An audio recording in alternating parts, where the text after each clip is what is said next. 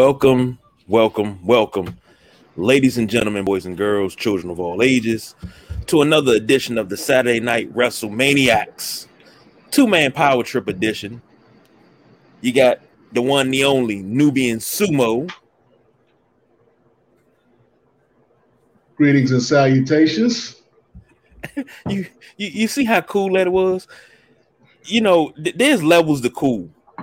You got, you know, of course you, you got Ric Flair cool. You got Magnum TA and Dusty Rhodes in the fur coat cool. And then right below that, just right, right below that, you got the Nubian sumo cool. I aspire to be that cool one day. And of course, you got me, the big guy KG, uh, here. Hey, my wife joining us. Oh, how you doing tonight? Hey, how you doing, girl? What's up? You ain't gonna walk past me tonight, is you? Hmm. I love that woman. I ain't even gonna lie. I love that woman to death. I would tell it. I would stand on the mountaintop and tell it. But uh, ain't no but. Hey, fuck a but. I mean, I love that woman to well, death. You'll probably doing be doing that later, but that's another conversation.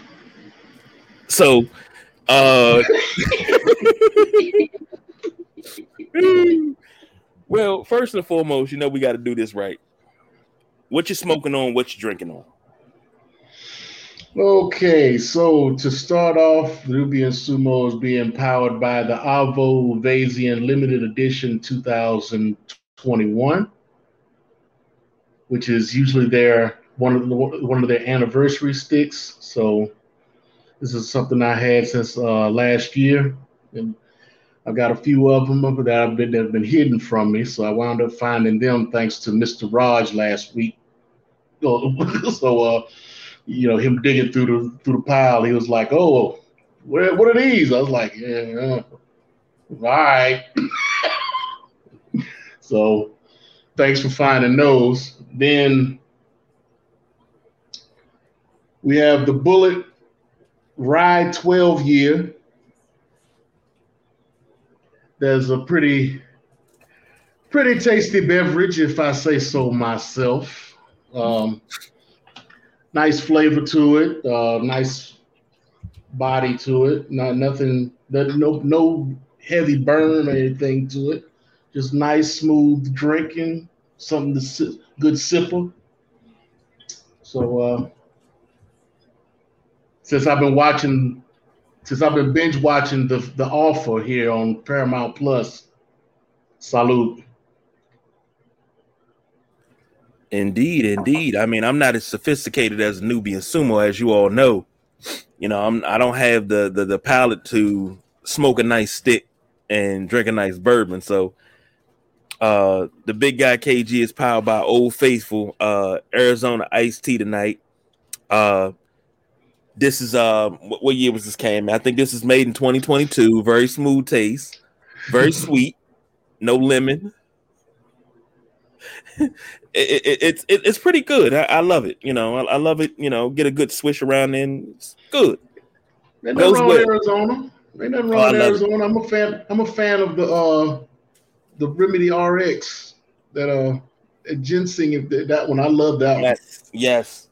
I used to put down at least two or three of those a day, and wonder why I couldn't sleep at night. Those right there make you feel good. Oh yeah, those are nice. I like those.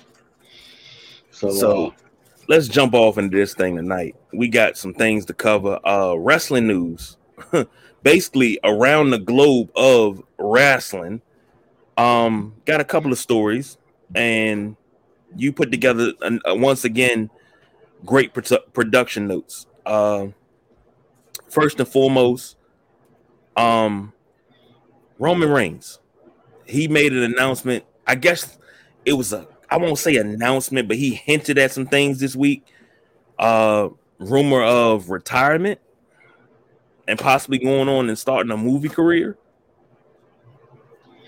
Well, there have been a lot of things that have come out. Uh, it started out a couple of weeks ago on a house show, and uh, I forget where it was, uh, but he was saying that he wanted to make sure that he spoke to everybody, and it was pretty much out of character. It was pretty much out of his gimmick. But uh, he was saying that he was uh, wanting to thank everybody for coming out. He wanted to make sure he acknowledged everybody in the, in the audience because that may be the last time you see him in that city. Now that sparked a lot of different uh, things that would that have come up uh, as far as his future, his contract, and different things of that nature.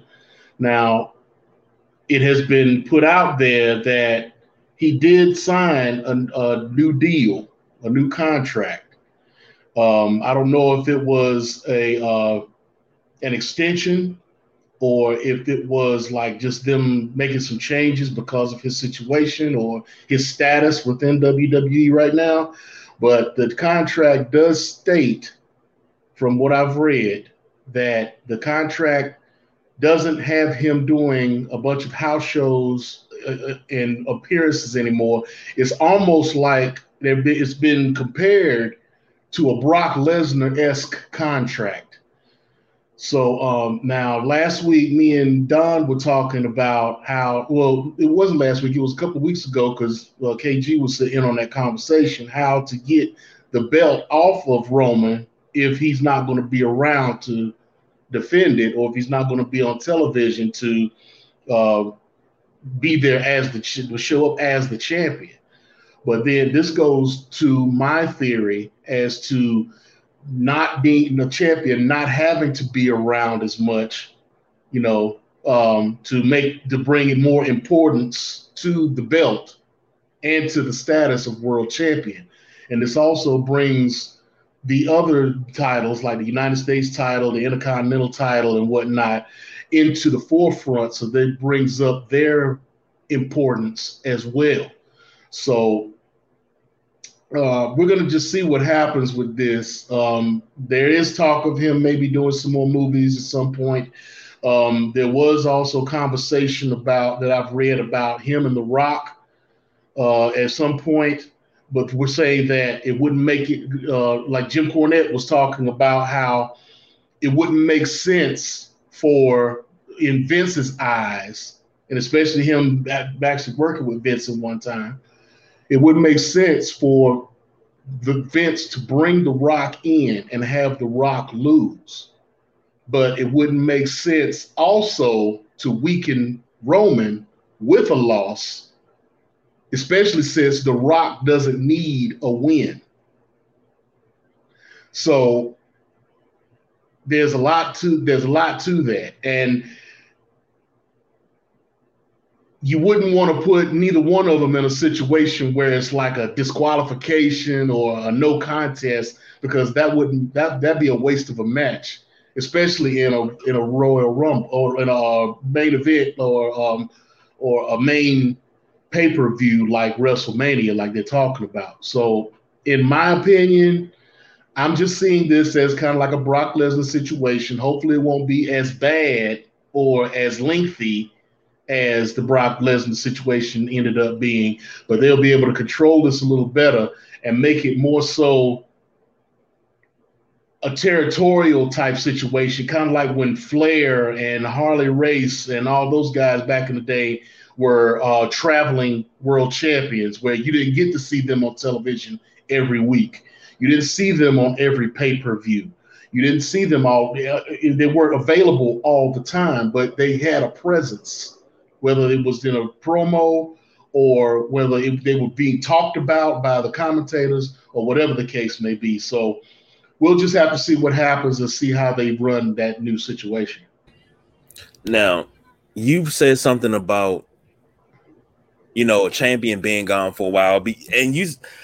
Whenever we we talk about this and we have this discussion, it always, I'm not gonna say gets tense, but we always don't agree on it because of how I saw things as a kid versus how you saw it in the same same time frame and you understood the business more.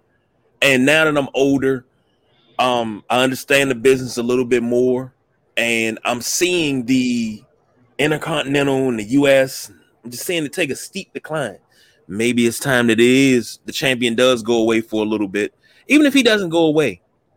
But maybe just maybe you go a pay per view where he doesn't compete for the title. He, he, I mean, he doesn't wrestle with the title. You know, he cuts a few promos, talks a little shit, and you know that's about it. And then it's kind of, kind of like, yeah, I could give you a title shot, but I'd rather not. You know, kind of, right, yeah, almost like Triple H, where Triple H would beat your ass backstage. What, so what, a, what a heel does, right? Right. A heel doesn't want to defend his title. A heel feels like he should have the title and be able to defend it when he wants to and who he wants to defend it against. Agreed. So yeah. So yeah. Now, so why not get why not give why not give um Roman that leeway? I mean, he's had belt for two years. Wait, pull my coat and follow me on this one. You talk about a disqualification. How many times did Triple H get disqualified as a champion just to keep the belt? And it just made you hate him more as a heel. But she was you you thought about it in logic and said, Well, god damn, that's kind of smart. He lost, but he really didn't lose. Right. So if you think about, and as you were talking, I was thinking, I was like, well, you could bring the rock in and you know it could end in a double a double disqualification of some sort or disqualification. And then you said nah that would take down uh that would kind of weaken roman that would kind of weaken what they're trying to do. And i thought about it like this. I want to say what was that? When the rock beat the shit out of mankind and they pretty much had to stop it. You know it was the i quit match. They pretty much had to stop it and fake mankind saying i quit after the 19 headshots with the chair I mean, not nothing. We not. I know we're not gonna get that far, but something along those lines, where it turns Roman into this devious, despicable heel, and it kind of just builds up the reputation of Roman as a heel. And that you know, but you still get your disqualification, you get your match, and I'm I'm I'm talking curtain jerker 20 minutes of straight action pack. I'm talking Superman punches, rock bottoms, uh, uh, a people's elbow, maybe two people's elbows. You know, a float over DDT, a sharpshooter. You know, all, all of these things. Every every move that's in the book is in this 20 minutes. But it just ends in a disqualification. I mean, I'm not saying that it couldn't happen. I'm just saying that why would it happen? You know, you got yeah. you got a you got a match you got a match in WrestleMania that you've been building up for once WrestleMania happens three years, and you put and don't and let's let's let's be honest. The only reason Rock would be in this match would be as a promotion for some movie that he's about to do, or something that he's about to start up on, and around WrestleMania time next year, what do you have? You have Black Adam for Marvel that he's working on now. You've got the XFL that's going to start up. So, I mean, the Stone Cold Steve Austin got into the last WrestleMania just to push a beer. So you know, he's gonna have he's he's he's gonna have he's not gonna have a reason to be there, but what will be the reason for the match? For them to go, it, you're gonna have this three year build up as to what if, and then all of a sudden it ends in some type of disqualification. That would have to me, for me, it would have to be some type, unless they unless they pull this off brilliantly I mean, they would. I, I, would. I would need some kind of closure on that. I would. Just, but that's just me. Yeah, but they're not going to pull it off. They're not going to pull it off brilliantly because they don't have the writers to do it. Unfortunately. Yeah. Um. Man. Uh. Let me see where we got WrestleManiacs. Uh. Next up, Tammy Sytch. Tammy Sytch. Oh, now, the reason I put this in the production notes, I know we already had talked about uh, Tammy and her situation, but there was a tweet that went out from Bill DeMott that stated that he was thinking that she should be taken out of the Hall of Fame because of her situation. Tammy then came out and replied saying that, oh, this all this coming from a man who abused women and degraded his students while he was in uh, while he was trying to train his students, and this this is coming from you, of all people. So, you know, I just found it interesting that you know this will come out. Plus the fact that it is it has come to pass that she will be in jail until her trial, which she's looking at a long stretch after the after all this. I mean, she's gone beyond three strikes on on, on you know. So uh, I just wanted to get everybody's opinion as to you know what they were thinking about it, about the DeMott situation and whatnot. Does she really? I mean, they've they've taken people out of the Hall of Fame for a lot less. So yeah, and they won't let certain people in for something that we're not more. even sure that actually happened. But right, so so what do you think about that? Uh, number one, her her her allegations. You know this, because I, I gotta call it allegations because I can't say, well, yeah, that happened. I was I wasn't there, and right. I can't I can't you know pull a defamation of character on Bill DeMott about something that I wasn't there for. It's number one. Number two, have these allegations been founded? Have they been proven? Uh, do we know that they're true? Uh, has do we have a, a, a outcry witness? I mean, all of that. That's when she said that. I was like, damn, that's kind of damaging. And he can sue the shit out of you if that's not true. Yeah. yeah. I mean, he was never taken to court about it, right? And I ain't, I've never, never, heard anything. I'm not saying it never happened, but I've never heard anything. I've never, I don't recall him ever going to court over this. It, just, it was just one of those uh, Me Too or Speak Out situations back in those days. In the day, um, I don't recall anything going to court or any type of legal situation happening uh, around that. So uh, yeah, that could that could be like a defamation or a liable situation. You know, it could turn into something. And she's already she's already got she already got a bill on her. No pun intended. Yeah. yeah. and you know, so, we, uh, we, we kicked it around. That was I, I, asked you. I said, you know, let's put up her bail money. You know, let, let, let's go ahead and give her a little bail money. And you said for what? I mean, I could be. I mean, Hell, if we would have put up the bail money, we'd have lost our damn, we would have lost our deposit because she went right back to jail right after that. Exactly. Right? You know, was it even was it even a month we good money behind bad? You know, you know, shoot, you know, it wasn't even a whole month, and she went back to jail. She was gone back to jail immediately. So you know, unfortunate situation, but it's a, a line that everybody uses. I got it from Jordynne Grace Play stupid games, win stupid prizes. Yeah, I did see what she said there. and that was a good ever, ever since she tweeted that, I love using that. When somebody does something dumb and it's gonna wind up getting you in more trouble, play stupid games, win stupid prizes. And you getting behind the wheel and driving after you've been drinking. You know, even in when somebody you're else's car. In somebody else's car, and, and then, then they say him. that, and then they're saying that he might be li- he might be uh, liable for this situation. It might be li- um, there might be some repercussions coming his way too for letting her have his car, and then knowing her situation. Because she wasn't, so, she was on a suspended license too, wasn't she? She had no license. She had no license they about to take you all the way down to Chinatown. Fuck that. You're right. going down for years because th- the amount of charges, and they can just sit there and just stack charges on top of them.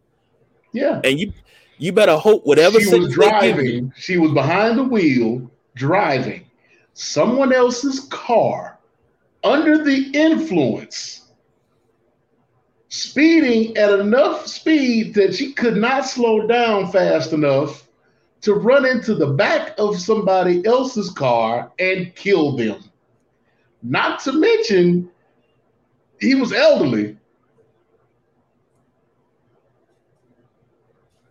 So mm. yeah, it's a it's a it's a lot to that. It's it's a whole lot to that, and you know what? I, I'm just wondering what was so important to make her have to go out and do all and just have to have to deal with have to deal it all with a car, being yeah. out, whatever. Why couldn't she? Call, why better, couldn't she call a Lyft or an Uber? Why couldn't old boy take her? Exactly. It's so why many. Couldn't, why couldn't her drug dealer come to her? they do make house calls now. Come on now. Hey, depending on how much money you putting out, how much you buying, they will come to your. They will. They will deliver. Come on now.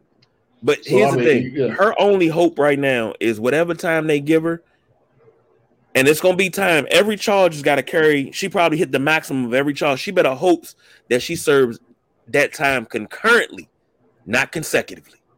And for those that don't know at home, concurrently means you serve all the sentences at once. So she get five here, 15 here, 10, 10, and five, she's serving them all at the same time. Instead of serving the five years, okay, now you're gonna serve the 10. Okay, now you're gonna serve the other 15 and the 15 concurrently. If she gets it concurrently, I think she got a sweet deal. Now, if they give it to her consecutively, they trying to keep her locked up and off the streets, which is yeah. I mean, at this present point, you need to. I mean, she's got 17 different charges before this. And those were pending too. Yeah, she got some some of those are still pending. So I mean, yeah, it's uh so I'm I'm guessing God, the, uh, God looks God looks out for children and fools, and I hope she wanted both. I'm, I'm I'm guessing the porn money didn't didn't didn't last, did it? Oh no, the porn money wasn't much at all. I don't think I don't I don't think you can. I don't think she got any money hardly off of that porn deal. So I mean, she should for what she did.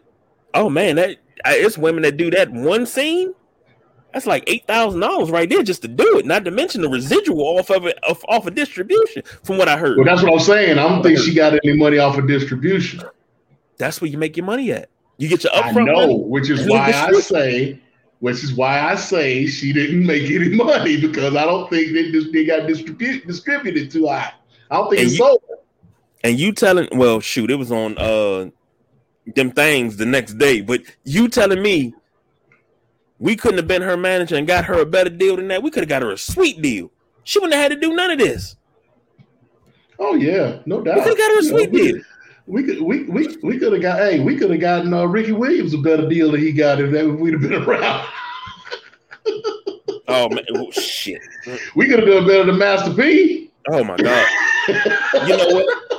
It, it's funny. Before we move on, it, it's funny you bring that up because they said uh when it first when that deal dropped, they said you know no limit sports screw Ricky Williams so bad that they had to roll over and take a cig- uh, and smoke a cigarette. That's how bad he got screwed in that deal. Oh yeah, oh yeah. I mean, as soon as I heard that deal, I was like, ooh. and he said it. He said he didn't start making money until he left New Orleans and signed with Miami. He said right. that's when he started making money because he, he right. was actually getting more money. That rookie deal. Oh my god. Mm. But hey, you know, some some lessons have to be learned the hard way, and you know, he was more concerned in smoking his weed than trying to make trying to trying to have a career. So shit, don't he anyway. got his own strain of weed too? Him, him and Mike Tyson. I, I know he, does. he got. I know he got a dispensary. I think in Canada. But I'm, think about I'm this. He would. He, he did all of that. All he wanted to do was smoke, and now it's pretty much legal as hell. And this man went through hell and high water, lost pretty much almost all of his career because of a plant that grows out of the ground that's now legalized. Shows you. Shows yeah. you, shows you, shows you. Okay. So next up, we want to talk about um, AEW. Okay, AEW. And, more time. Uh, yes. Um, I like it's this. come out in a it's come out in an interview with Tony Khan that, and he, the question was asked of him about more titles being in um, AEW, especially a trios title or six or six man title that um, has been talked about or rumored about.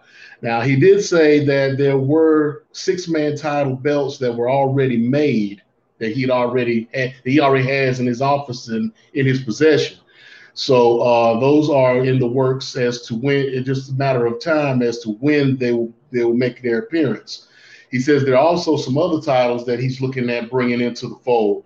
So um, as you all know from past shows, and how I feel about the amount of titles within a certain organization. I'll take a puff on that. Let that marinate. Anyway, so I can see a three man title being in the works because I mean, they look at all the factions that are in AEW. I mean, really. But my thing is, why put together a trios title when you just bought a six man title? Ring of Honor has a six man title that you have none of the members. Uh, well, actually, let me think. No, you don't have any of the members of the six man champions in your organization. You had one in your in that was wrestling in dark at one time, but you let him slip by you, and now he's wrestling for New Japan Strong, NJPW Strong. So I mean, you got to you got six man titles that are already established that you could bring into the fold. So why would you bring up another one, or why would you make up another one? I don't know. What other titles would you bring in? I mean, you've got your world title, you've got a secondary title in the TNT Championship, you've got your women's title, you've got the secondary title of the TBS Championship. You've got a tag title. You're going to bring in a trios title. That's six titles. You're going to bring in a cruiserweight title, a junior heavyweight title, I mean, or, or, or a middleweight championship. I mean, that would be the only one. That would be the only other one that would make sense. But then again, everybody in your organization can probably qualify for that that, that junior heavyweight, cruiserweight, middleweight, whatever you want to call it, title. I mean, you don't have any real super heavyweights that could differentiate, you know. So I don't know. I, like I said, I, I I can get down with a trios title only because you got so many factions and you can you can kind of move that title around. But and I'll sign off on a junior heavyweight or a cruiserweight championship. But that's it. Anything else? You need to chill. Let me say this. Let me let me let me say this. Um I know you don't like the abundance of belts, but I mean, I don't think AEW has a big enough roster for a belt like that. But I mean, it would make sense. But with them already having Ring of Honor, your roster got to be big enough to be able to have that many belts. And I, you know, WWE roster is huge on you know both brands NXT, and they did bring back the European title and NXT UK. And I was so disappointed that that title was never elevated back to where it once was. Like I don't even know if they, do they still compete for the, the European title anymore? No, the European title never made it to U- UK. They, they they they started the WWE UK title.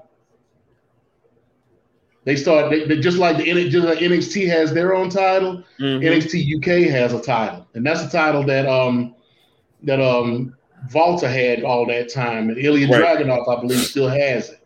So they never brought back the European title. Now you may be thinking about Drew McIntyre coming out recently saying that he would like to have the European title reinstated because that was a title that he always wanted to hold. I mean, he's come out with that within the last week. So he, um, he got some big shoes to fill because greatest European title uh, winners, uh, D'Lo Brown, uh, Shane McMahon. I was about to say you better say D'Lo first. Yeah, D'Lo, D'Lo, because D'Lo, Shane McMahon, and X Pac battled for that title for so long, but they brought they brought prominence to it. Uh, Owen Hart, the British Bulldog, battled for it for so long and it was prominence brought to that title, and then all of a sudden it just became like whatever, it's here. But I mean, you can look at it. Kurt Angle was another one.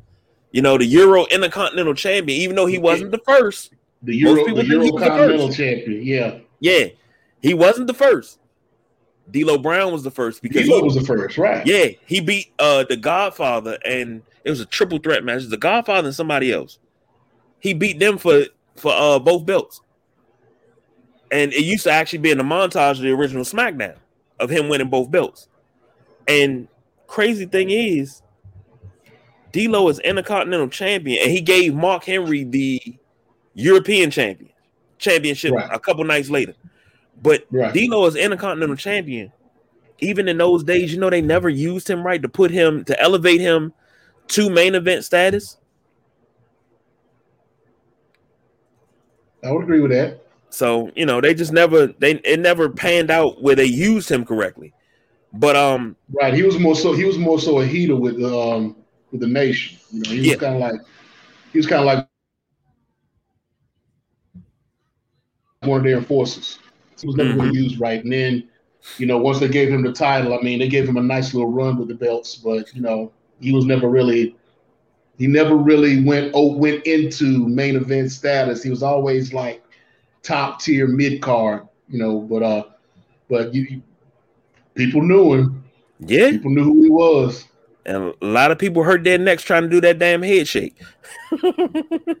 but yeah, I just, I just, I just, I just laugh at him. Uh, I just laugh at him because of the story I was told by New Jack about him when I asked about him back in the day. But you know, that's a that's a, that's a story for another show. But AEW bringing a title, and if they could, if they could get the, the clearance for it, you already have two TV titles. You know, TBS and TNT, those are your TV titles. That, that those have to be defended on TV. Please, you got to defend those on TV. And then, not to mention, you got a whole nother company you got to bring titles back for. So, I mean, yeah, you, what do you need another? What do you need a brand brand new title for? That you got to make up. Every it's, it's already sitting there. You got you bought Ring of Honor. Everything from Ring of Honor is yours. Just like when WWE bought WCW. Everything is yours. The TV title, the cruiserweight title, all of that was yours. And you didn't well, use. They're, they're, they're, dealing. They're dealing with the world title with Gresham. They got the TV title with Samoa Joe. They're not really doing anything with the tag titles. Uh, well, uh, well, no, FTR has the tag titles. I'm sorry, FTR has the tag titles. Um, the women's championship has gone to uh, Mercedes Martinez, who's one of theirs. Uh, the only the only belt that they don't really deal with is the six man tap titles that, that, that came from um, Ring of Honor. So, like I said, why not incorporate that and say, look, okay, we're bringing in these tag titles. As a matter of fact, why don't you use that title the six man titles to bridge the two companies. Have the have the champion, the, the, the trios champion, go back and forth between the two companies, kind of like they what they're doing with the women's tag championships with um, WWE. Why not do that? Here's another one for you that I just thought about when you said bridge the companies. What if you take those Ring of Honor titles and not only defend them on your own TV, but you know, open open challenge and something we're gonna get into later on. But you go different places. If you go and you open those doors and you go to different indies, you know, you come to, to Maryland, you do MCW, uh God, I can of course I'm drawing a blank on all the indies that's uh up and down the East Coast, FCW, Ohio Valley. You go all these places and you show those titles off at house shows and things like that. And you well, have they're talking about making they're talking about making Ring of Honor a developmental type situation, so that could happen. I, that could happen. But I wouldn't mean, that wouldn't that diminish the legacy of Ring of Honor? No, it wouldn't. It would actually perpetuate the because the legacy of Ring of Honor because that's what Ring of Honor did. But I never Ring of Honor, Ring of Honor, Ring of Honor would move around to different organizations and defend their belts, and that's what made them a world championship. Ring of Honor, the Ring of Honor title is a legitimate world title because it's defended it's around the world. In, it's been defended in Japan. It's been defended in Germany. It's been defended in Australia. It's been defended everywhere. So, I mean, so to say you the, to say that you are a world champion in Ring of Honor, you are a true world champion, as opposed to AEW, which hasn't left the country, which hasn't left the country yet. Right. But see, I always saw Ring of Honor not as I mean, not developmental. I've always saw Ring of Honor as you have WWE, you had New Japan, you had TNA, you had Ring of Honor. All of those were on the same level to me as majors. And then underneath of them, you had your indies, your MCWs, your OVWs, your FCWs. You know, uh, God, what the hell is the one in uh Tennessee? Um, it's not Midwest anymore. Smoky, what is Tennessee? Smoky Mountain. Smoky Mountain. And you had, you know, those are your your ones underneath the majors. But I always saw Ring of Honor as one of the majors. You know, one of the four majors that you had. I never saw them as developmental. I, yeah, they get around. I mean, well, no, no, no, no, no. When I say developmental, I mean that's what when I say when I say developmental, I mean that's what Tony Khan is trying is going to do with it. But and that's what I'm saying. To bump them down to that after they've been a major for so many years, and we've seen wars and we've seen stars come through there and make their name and then go on to great things, but also come back. And we've seen the Greshams, we've seen the Jay Lethals, you know, headline this company, and then you bump them down to developmental. Here's where here's here's what here's here's where I think this is going. Okay, and this is just a theory of mine. Okay. Tony Khan is somewhat of a wrestling historian. Okay, he was a he's been a fan for a while, and he was a fan of Jim Cornette. He was a fan of NWA, and he was a fan of you know the territorial days. Okay, now he may liken this to the situation like NWA. Okay. In Mid Atlantic, in Mid Atlantic, Jim Crockett, you had the World Heavyweight Championship. That's where the title was pretty much based. Okay. With Ric Flair and all of them. Okay.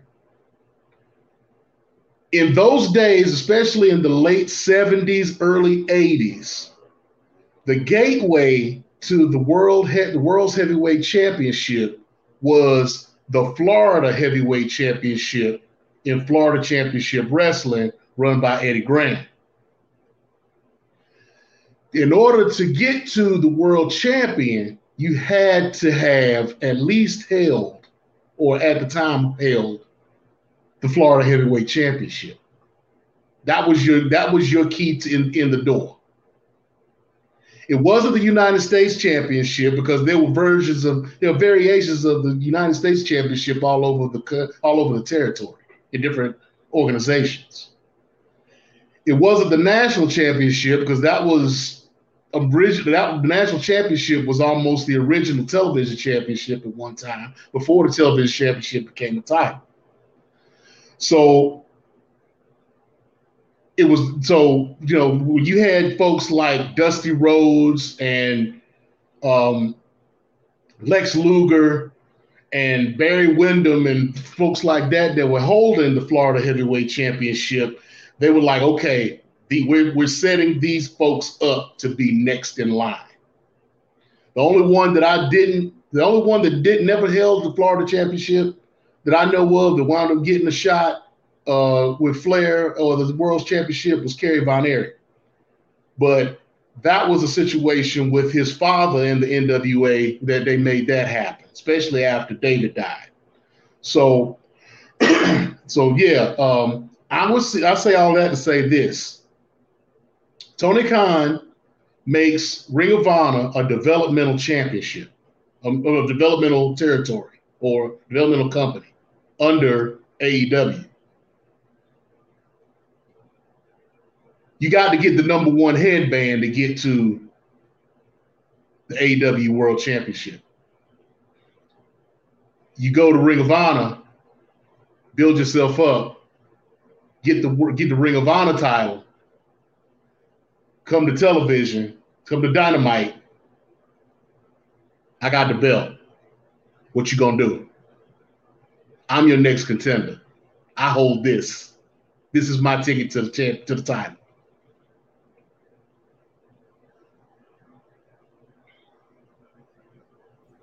Had to unmute myself there. Hmm. Okay. Now, now, now, I'm all about throwing monkey wrenches in there. Now you got this. Let's call him Wrestler A. Wins the title down there, right? Comes up to TV, and let's just say, um, Hangman Page is, is your world champion in AEW right now, and you know, hypothetical. Is it title for title? Or does he have to relinquish the title once he like if uh he beats Hangman Page, he has to relinquish the title, or does he get to hold both belts? If Hangman P- Page beats him, does he get to hold both belts? Or you know, it's just basically you just got your ass whipped, get the hell out of here. Depends on the situation. Depends on what they want to do with it. Depends on the storyline they want to have. It, it depends. They could say, okay, I got the I got the Ring of Honor title. I want my title shot. Okay, well, you got to give up the title to, to get your title shot. Fine. Option C. Here you go. I want my title shot. Okay. Down the line, they got a big show coming up, and they're trying to push it. Okay. Uh, I tell you what. You're the champion. You're the champion. Winner takes all. Champion goes back and forth between the two companies for a little while, see what happens. Somebody says, okay, well, they put up a stipulation. Okay, if you win by if you win by pinfall, you keep both belts. If you win by tap out, you win both belts. No, no, no, no. Okay, so okay, so if you if you win by if you win by pinfall or submission, you win both belts. If you win by count out or disqualification, you get the Ring of Honor belt. You know, different situations, or or they can defend the title separately, however they want to do it. It's like I said, it depends on the storyline and what they want to do with it. You know, just like they did with Roman. They never had to give, they never had to do that unification match. They never had to do it. Why did they do it? They needed ratings. They needed people to watch. Ratings. You know what I'm saying? Yeah, they needed people to they, they want they wanted to bring a spectacle. So what did they do? They made not only did they put Brock and Roman together, they made it a unification match. You know, it, it just it just depends. It, it, it depends on the need of the company at that time. So it can happen. Okay. Will they do? Will they pull a Nikita Koloff? Right. Back in the day when they, when when um when Jim Crockett Promotions bought UWF, Terry Taylor was the was the um UWF television champion. Nikita Koloff was the NWA television world television championship. They unified those belts. Nikita Koloff wound up winning. Okay. I'm you can do, to... you can do you can do that. You can make that happen. Think about think about it. Uh, Samoa Joe versus well, who would it be right now? Samoa Joe versus Scorpio Sky to unify the television championships. Damn good match. Damn good match match match match worthy enough for Forbidden Door? Does a Forbidden Door pay per view? Of course. Maybe. Of course. Match good enough for maybe an all out or uh double wait, or nothing? Wait, wait, wait. If you do Forbidden, if you do Samoa Joe, you and AEW has to do this, and they got to do this before the end of the year. You got to give me Samoa Joe versus CM Punk, please. Oh no, it's going to happen. It's you going to happen. give me that. That no, is no, no. It's, it's, it's going to it's going to happen, and I'm gonna tell you why. It's going to happen because it's a historical match within Ring of Honor. The Summer of Punk, they're going to relive that at some point. Mm-hmm. And I'm thinking, and I'm thinking, I'm thinking, and this is just like I said, this is just my opinions. I'm thinking that once Ring of Honor gets started and gets rolling, and they put the title on, they put the AEW title on CM Punk, that that's when they're going to make that happen because it's got to be of some significance. It can't be just we go we putting them two together just to yeah. put them together. It's yeah. gotta it's gotta be significant. It's gotta be for the AEW championship. I'll take that. I will take that. Now, uh throw this one. Uh, are we gonna go to the last one for wrestling news or? Oh yes, we definitely got to do that one. I wanted to save that one for the last. That's why I jumped in for AEW. All right, make sure that, that happened. Uh, Kota Ibushi. Now, for those who aren't familiar with Kota Ibushi, Kota Ibushi is a Japanese wrestler. He was best friends with Kenny Omega. Uh, they had a uh, tag team together called the Golden Lovers uh, back in DDT and within uh, New Japan before um, Kenny Omega left. Um, Kota Ibushi has been going through some things lately as far as injuries are concerned. He had a, a very bad uh, shoulder injury during the G1 two years ago um, for in the in the final against Okada.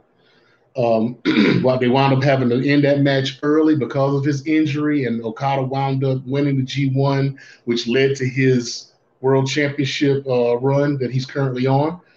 Um, he has been on Twitter very upset and call and and and and, and calling out the president of um, New Japan Pro Wrestling and talk, saying things like uh, taking shots, talking about sexually harassing bosses and um, cheaters within that organization.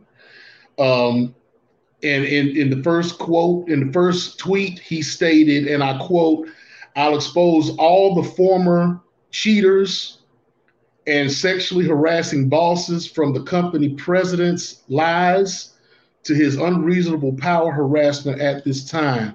Get prepared for this, Tokyo Sports and TV Asahi, too. I don't care. So Tokyo Sports and TV Asahi are are uh, television companies that have deals with New Japan to um, show their product on their television. So yeah, I mean they went. They these two guys, uh, Kenny um, Kota Ibushi was going back and forth with a gentleman by the name of uh, I just saw his name. Hold on a minute. Uh, Kikuchi. His name, his name, his name is Kikuchi, and I'm glad Don's not here because I'd had to meet to him on that name. Um, they were going back and forth. Uh, he was now the reason for this is, and I'm hoping I get the timeline correct because I think, and I think I do. Um, like I said, he got hurt during the G1 two years ago. He was supposed to be on the card for the following New Japan Cup, but he was still hurt, and uh, the doctors didn't clear him to be in the in the tournament. So Kikuchi wound up taking him off of the card or the schedule for that tournament. G1 comes back around, and and um, I think he I think during training, Ibushi wound up re, re-injuring his shoulder. So he said he wasn't ready or he wasn't well enough or healed enough to come into the G1.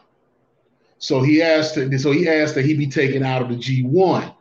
But pressure was put on him to try to get back in uh, get himself into a healthy situation to where he would be able to be available for Wrestle Kingdom this past Wrestle Kingdom this past January.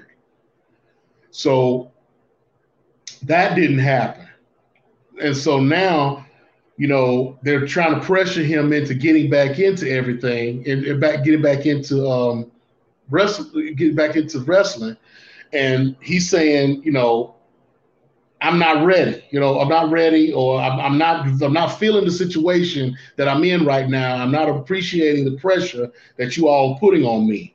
So um, Ibushi was like, if I'm told, if so, um, to Kaguchi suggested that the they, that New Japan end their contract with Ibushi.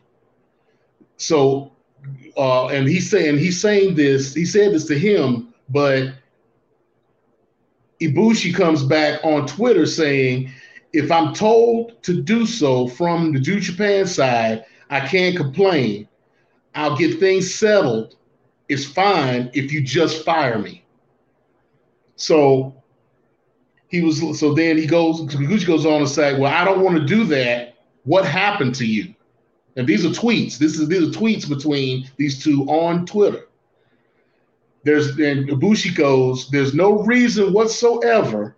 I have no excuse either and either. I have no excuse either, and I don't know why, but I can't align with the company's rules.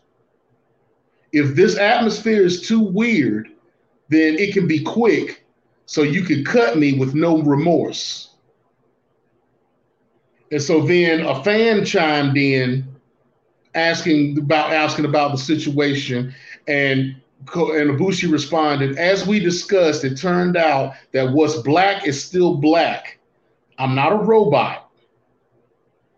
Kaguchi stinked once he wanted me to return before Wrestle Kingdom if I was healed up. I endured through it. So they they're going back and forth and they're doing all these things, and he's saying that he wants to get out of his contract.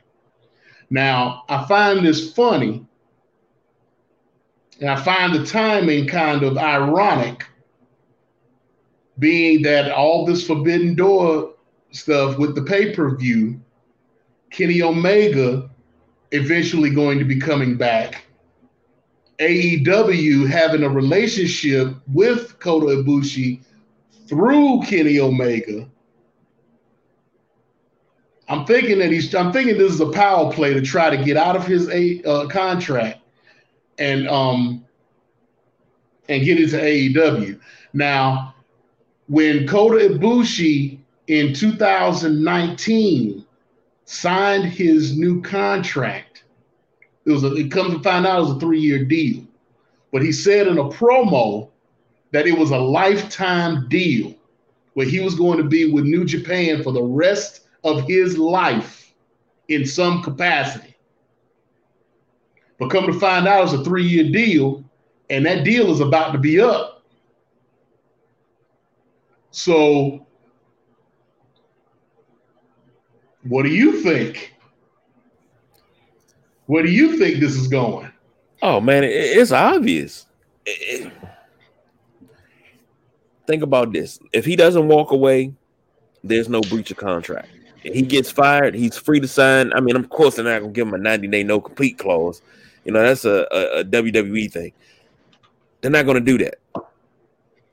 Hey, go spread your wings, do what you want. But he's trying to get this dag on release so he can go to AEW. Won't go where the boys at.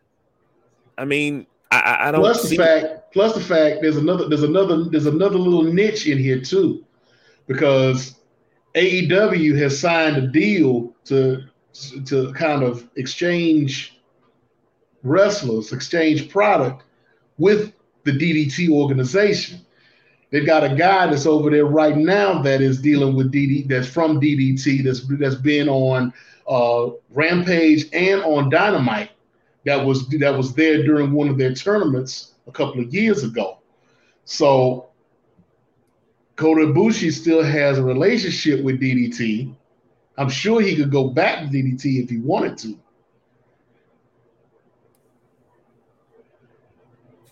Does he go to DDT and enter AEW that way? Or Does he go, go to AEW outright? Where the money at? The money would be going into the AEW outright. and prop money and freedom because it seems like AEW does not trip off of you know you being on the road for 350 days a year. AEW seems a little bit more lenient, and plus AEW doesn't travel around the country as much either. So I would think that you know he would go straight into AEW, sign his contract, work his way in, get himself going, and never know. But he could also get one of those Good Brothers deals, like they like the Good Brothers have with Impact, where if he does sign with DDT, he could do both, and then he could make his base in DDT, not have to move to the United States, and if he did need to work AEW, he could. Hmm. Just playing devil's advocate here, you know. I'm just just just spitballing. I like it. I like it. Oh, I like it.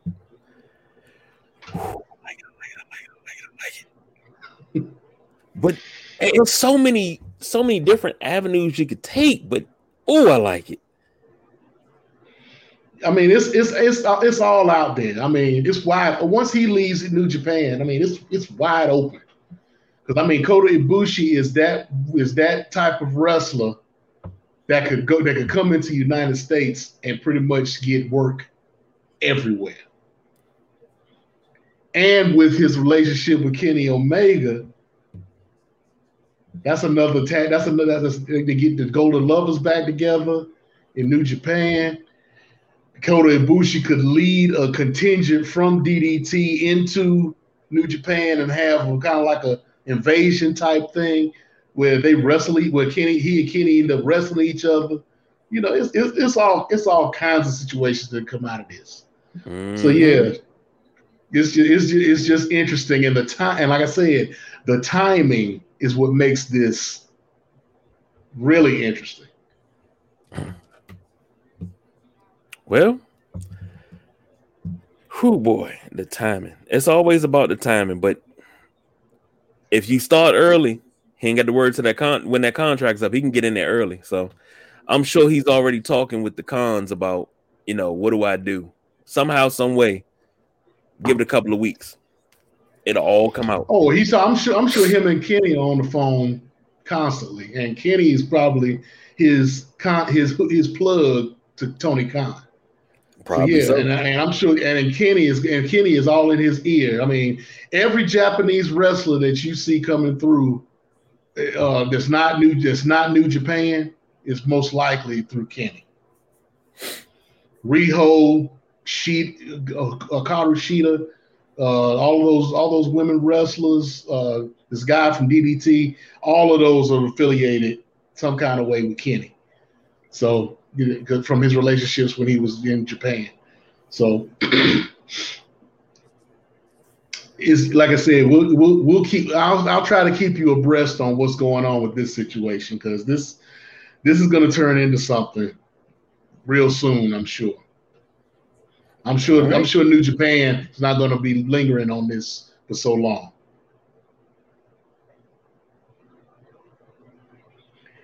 All right, so uh, next up, we're going to go in. I'm going to uh, give you all a quick recap of what happened last week with under with uh, the Impact Under Siege um, pay per view, which wound up leading into what happened on last Thursday, which would have which has a lot of interest in what's going to happen here in the next few weeks. Uh, so to start the show off, uh, they had in the pre-show they had. Um, Raj Singh and Shera going up against uh, Heath and Rhino, of which um, Heath and Rhino wound up winning that match. You had the Laredo Kid versus Mike Bailey versus Rich Swann, which I told you there was supposed to be a match with Rich Swann and um, Alex Shelley on the on the main card, but Alex Shelley had some um, scheduling issues, so he wound up that he, he wasn't on the card at all. So they moved Rich Swann to the pre-show, and Rich Swann wound up in winning that match, which pretty much leads to his uh, new solo situation because now, um, as I stated earlier in another in uh, earlier show, um, Willie Mack has asked has been released. He chose not to re-sign with uh, Impact Wrestling, so now he's in, um, out on his own again in independent. So we'll be seeing him around in different organizations soon. I'm pretty sure. Um, for the Knockouts World Tag Tag Team Championships. Um, uh, excuse me, for the knockout the knockouts champion Madison it was in a singles match with Tennille Dashwood um, ringside versus Giselle Shaw, which Giselle Shaw wound up winning that match. And, um, Giselle Shaw is now in a situation with Alicia, who is Eddie Edwards' wife. So they formed a little they formed a little team together, and so um, that'll come up. That's going to come up on the Thursday show that I'll bring up in a little bit. Uh, Steve Maclin had a had a match against Chris Sabin, of which Chris Sabin won that match. Uh, you had the AAA Reina de Reyes champion Taya Valkyrie uh, giving a rematch to Deonna Purrazzo, the former champion, uh, and uh, Taya Valkyrie wound up winning that match. Now, in, at the end of that match, uh, Deonna Purrazzo wound up jumping um, Taya Valkyrie and um, the lights went out. And you know what that means. So now Mia Yim has returned to Impact Wrestling. Funny thing about that is, about two days before Mia Yim made her appearance, a story came out that Tony Khan wasn't interested in a former WWE wrestler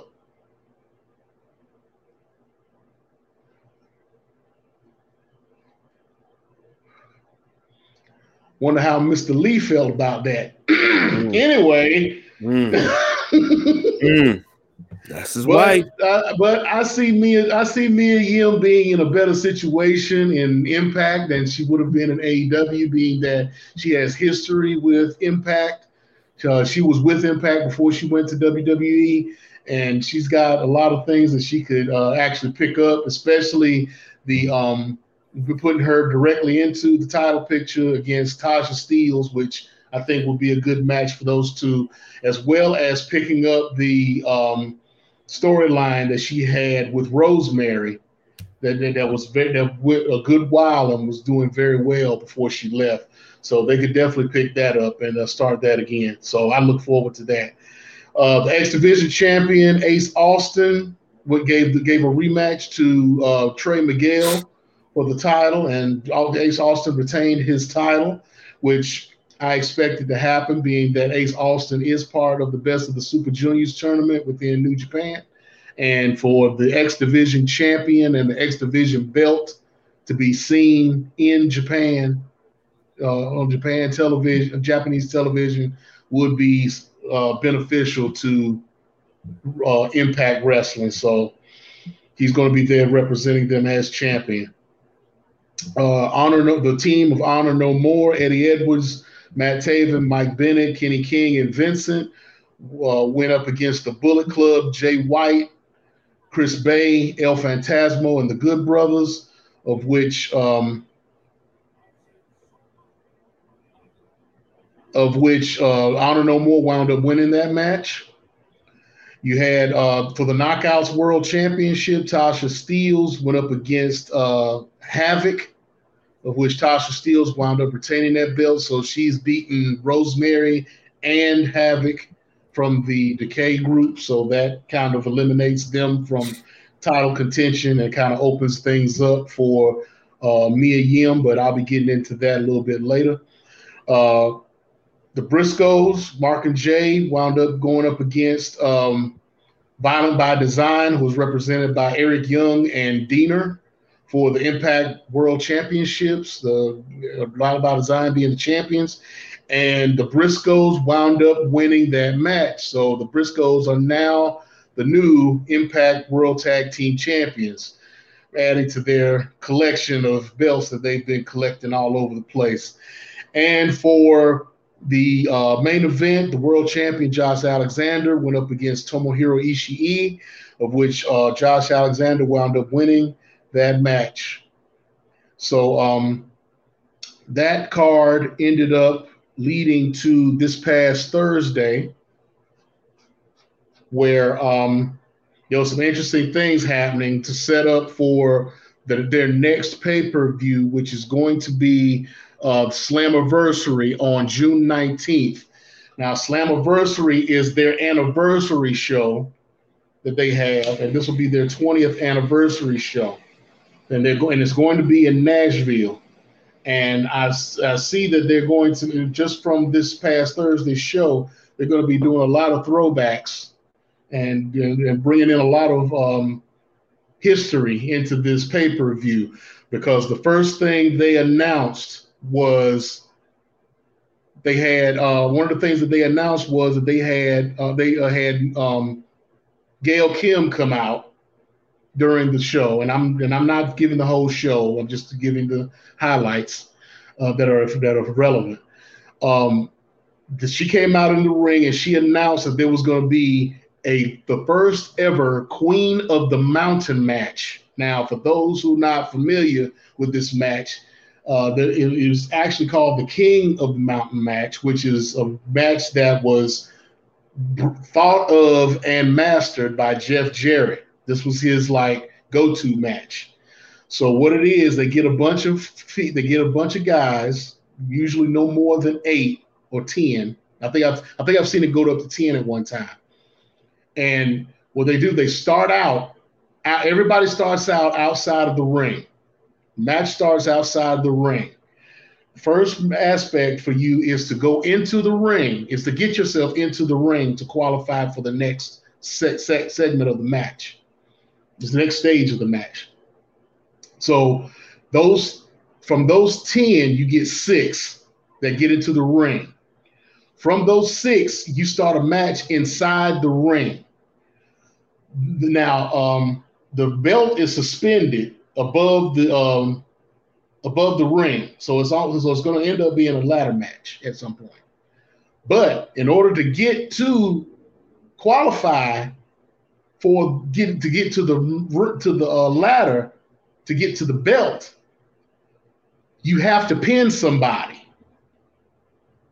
So once you're on the, you got 10 on the floor, you get into the, you end up in get into the ring, six get into the ring up within those six, you pin somebody. So I am in the ring. I'm me and T, me and KG and Don are in the ring, right? KG pins me, so he qualifies. I have to go into a penalty box for two minutes because I got pinned, taking me out of the match. KG now qualifies to grab a ladder and go after the belt. Now, nobody else gets to get out of all the six, they can all pin somebody and get qualified for the belt. But whoever gets pinned has to go into this penalty box at any time. So whoever gets the belt winds up winning the match. Now, they announced the Queen of the Mountain match, which is going to be uh, Deonna Purrazzo, Chelsea Green, Tasha Steelz, Jordynne Grace, and Mia Yim in this match. Being that it's only five people, I'm thinking they're going to get rid of the um, outside of the ring aspect of this match. So it'll be it'll be pretty much they'll probably they'll probably still use the uh, penalty box situation and and and turn this into a ladder match and just see what happens with that. But um, it'll be interesting to see because this match they haven't had a King of the Mountain match since TNA um, ended and Impact began. So we'll see what happens with that match. That, that should be interesting. Now, uh, they're also going to have an Ultimate X match for the X Division Championship, of which uh, Kenny King wound up um, wound up being the first participant outside of Ace Austin to uh, get into this match. So they'll be having matches uh, over the next few weeks to try to build up this card, and they're going to have six guys in this match. So um, we'll see what happens there. Now, another throwback that they ended up having was a gauntlet for the gold, which is their version of the Royal Rumble. And it was, but it, and so they had um, 20 guys staggered. You know, you had first two guys come in, they uh, wrestled for like five minutes. Then you had another guy come in two minutes after for two minutes uh, after that, and two minutes after that, everybody came in. They said two minutes for the first guy, and then a minute, ninety seconds for everybody after that. But you know, it was what it was. So, you know, they, they probably used Titan Titan time on that, like like everybody else does. But uh, anyway, they had the twenty. They had the twenty guys. It was interesting that they started the match with Chris Sabin versus Alex Shelley. And I thought that was interesting the way that they started it out. But um, the only surprise entrant that was in there was the return of Shark Boy.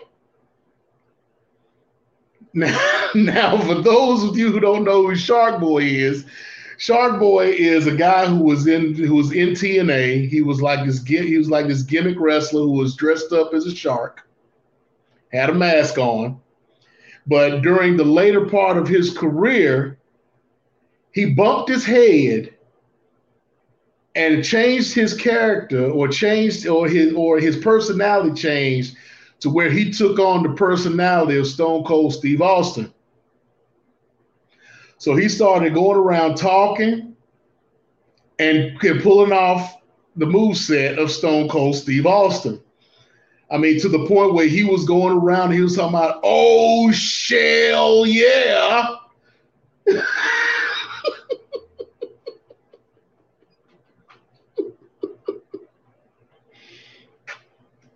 and he kept that character for this, and he was in for like maybe two or three minutes, and they got rid of him. But the winner of this was Eric Young. Eric Young from Violent by Design wound up winning the Gauntlet for the Gold, which makes sense because Eric Young has had it goes back all the way to almost the beginning of TNA. He was one. He's almost a TNA original. So uh, for like I said, they were, they got a lot of throwbacks and a lot of history that they're bringing into this uh, 20th anniversary. So I wouldn't be surprised if there was a lot of guys and a lot of girls from TNA past that ends up being in this pay per view on the 19th of June. So um, we're gonna. They're still working on the card. Uh, I'm sure, there's going to be a lot more um, matches than those that I just named, and uh, we'll see what happens. So, um, you got anything for me, KG? I had to unmute myself once again. Uh, so what time they gonna put this belt on uh on Jordynne Grace? It's been too long before since she had a belt on her waist. When they gonna put? oh, speaking of which, Lord Jesus, please tell me you seen the power bomb she executed. I want to say that was either earlier this week or last week. She power bombed a grown ass man with ease. Oh yeah, oh yeah, I saw it. That was on television. Yeah, I saw it. And all I could think to myself is, why is she not coming up? What when they did the crossover? Why why was she not running through the women's division of AEW like Ex-Lax? I mean, I have no clue. I wish I could. I wish I had an answer for you, but I have no clue. And, um, I wondered. I wondered that myself, and uh, I'm thinking. It, I'm thinking it may be because of her contract. Mm. But then again, there there got there folks who have exclusive contracts that I mean they're still with them and can and if they get a relationship they go off and do whatever. But you know I don't know. I really don't know. Before we move on, let me throw this out there. I'm gonna throw it out there now because I don't think I've ever seen anybody do it. If I had to pick a dream match, a fatal four way of women, Jordynne Grace versus the ninth wonder of the world, Chyna, versus Tamina versus Nia Jax. All strong women, no slouch. not no knock against any other woman that has it, that's wrestling now has come before. And your special guest referee is Nyla Rose. It's gonna be some bloodshed in that in that match. I don't know. I'm not gonna say who's gonna come out the winner, but I would pay money to watch it. I tell you that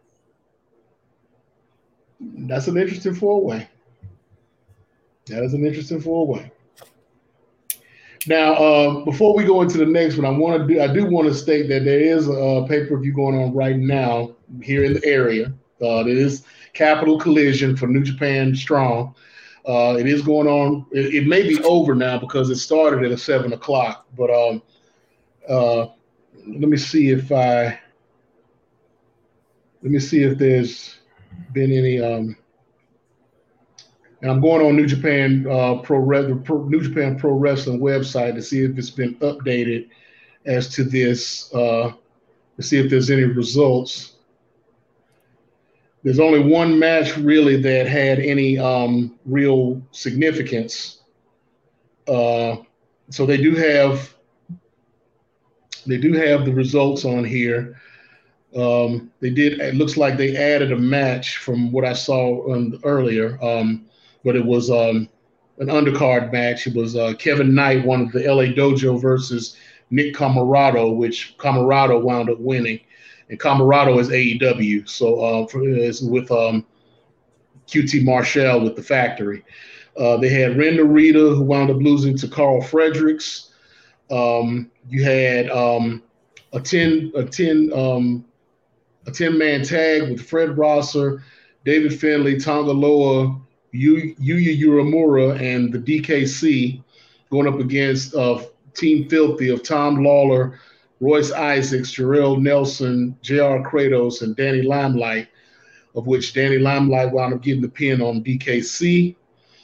You had uh, Chase Owens, who uh, is one half of the IWGP heavyweight tag team champions who you defeated the Great O-Khan, which was half of uh, the which was tag which was tag team champions with Jeff Cobb.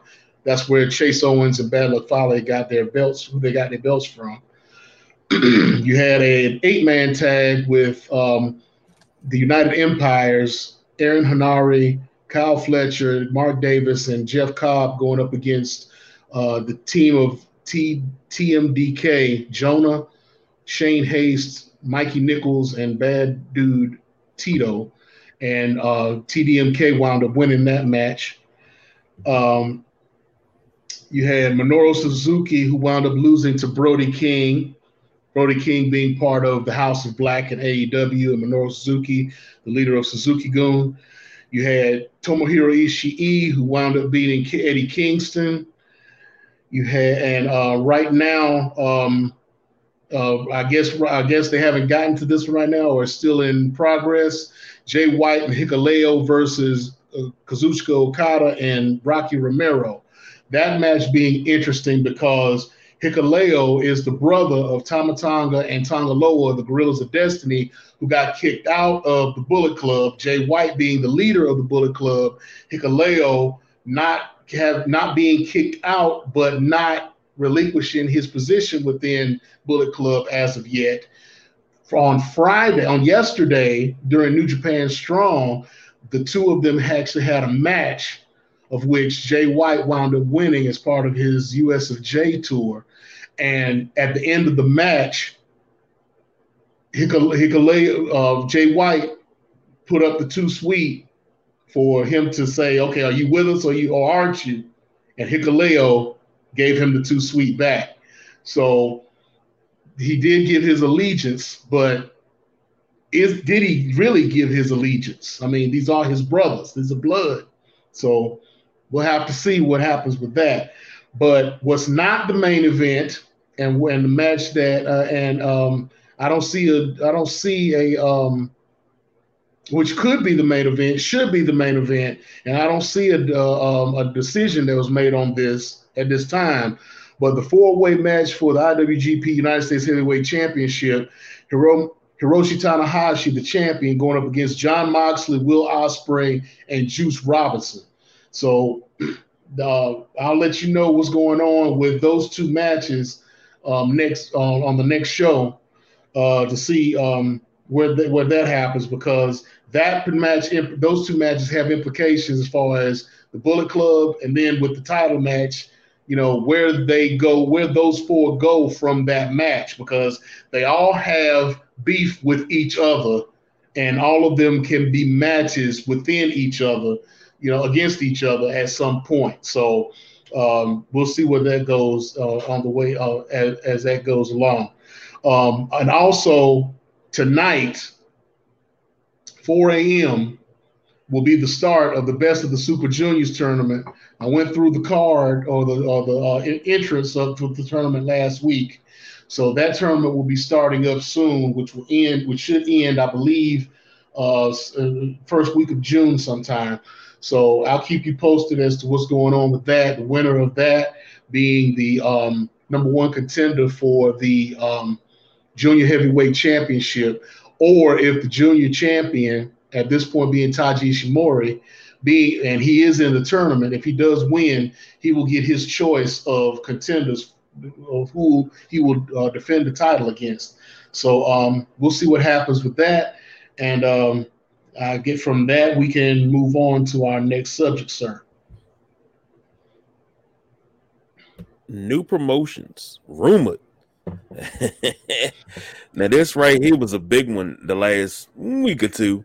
Everybody coming out with you know this promotion and that promotion. They want to start this, they want to start that. And I thought about it. I was like, hell, if we had the capital, I say we start our own. You know. Oh, it'd be Just great. A Just a thought. It would, be, it would be one. It would be wonderful. And first thing I the first thing I would do is go get the Pan African World Diaspora World Heavyweight Championship involved. Of course, that's just me. Well, I, will make that. I, I, would make that our main championship until we decide to, you know, pull a to pull a to pull a ECW and have somebody come out and say, "Now, this is my title. I'm making this the world title." Yeah. So yeah. So, but um, yes, there has been some interest. There's there's been some interesting stories coming out, and um, one of them, which there's not a lot of news on this one, but I'm bringing it up only because it's been it's been brought up during a podcast, and it's not been like I said, it's not really a lot of news about it because they're keeping it pretty much under wraps for right now.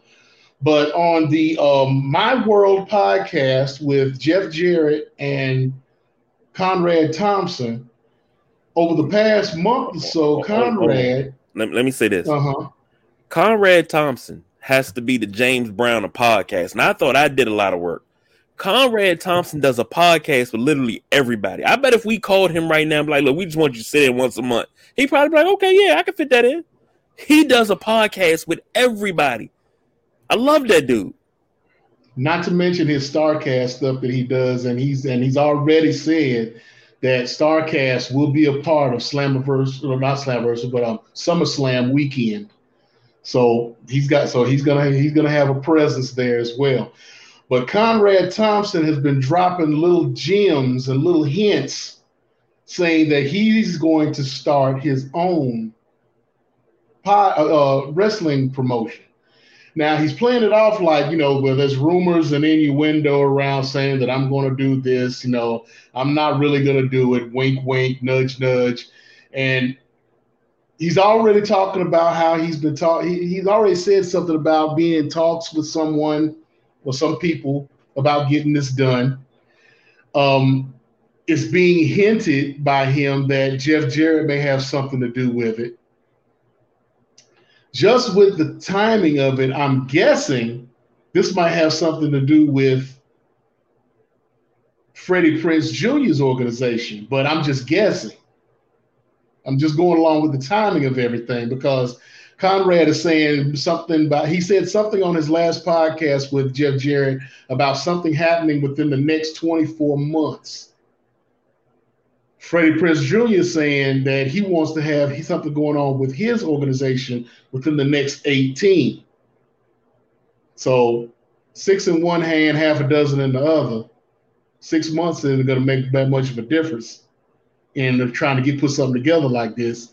So, you know, you never know. So I'll continue listening and I'll continue getting these little gems and I'll keep bring I'll bring I'll bring them up as I feel that they're relevant and we'll go from there.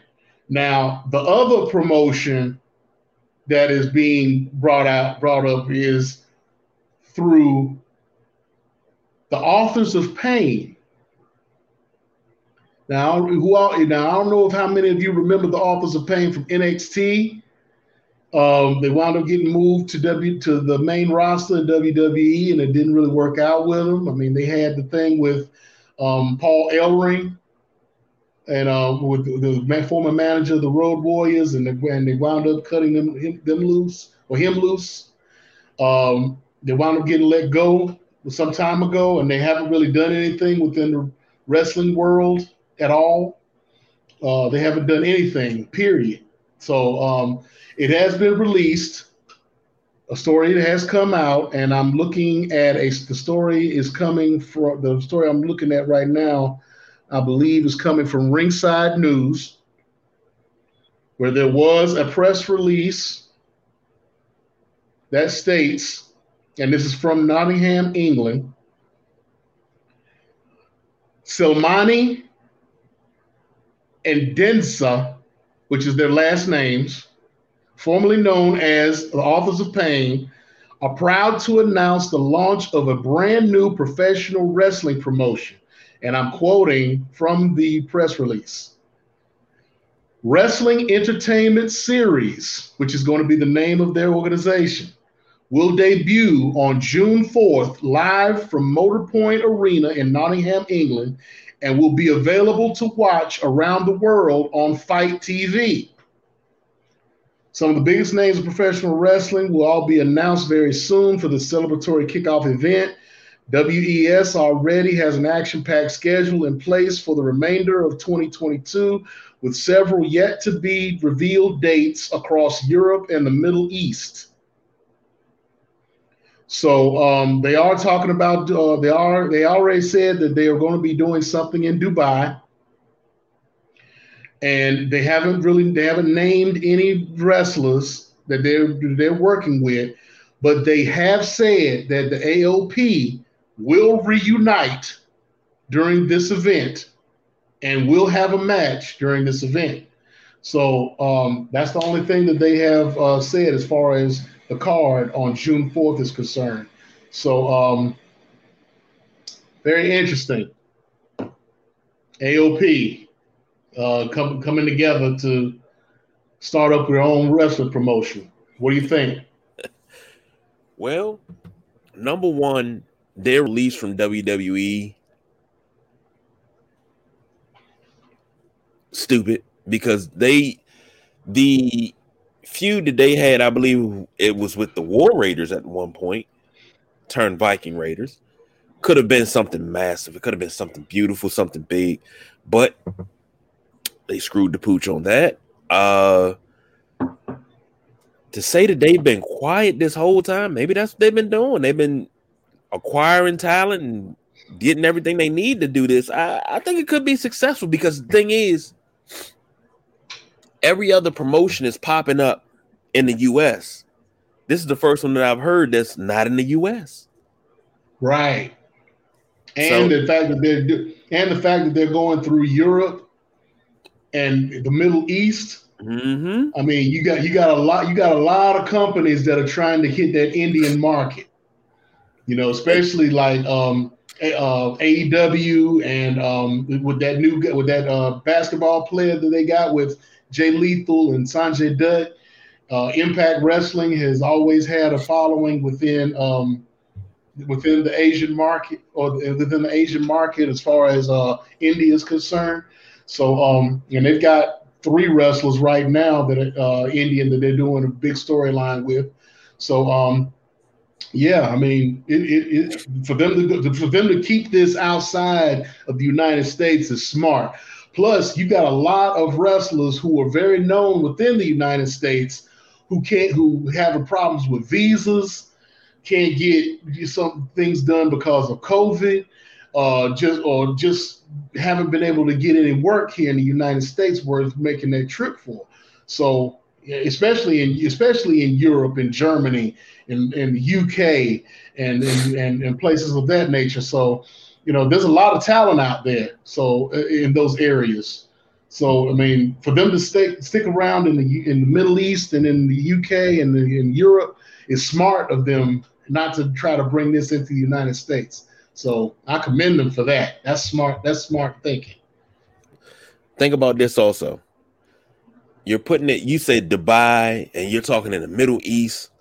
And the Middle East, their big shows is what Perry likes to call the blood money shows of WWE. Imagine if in between those shows, they're getting that money.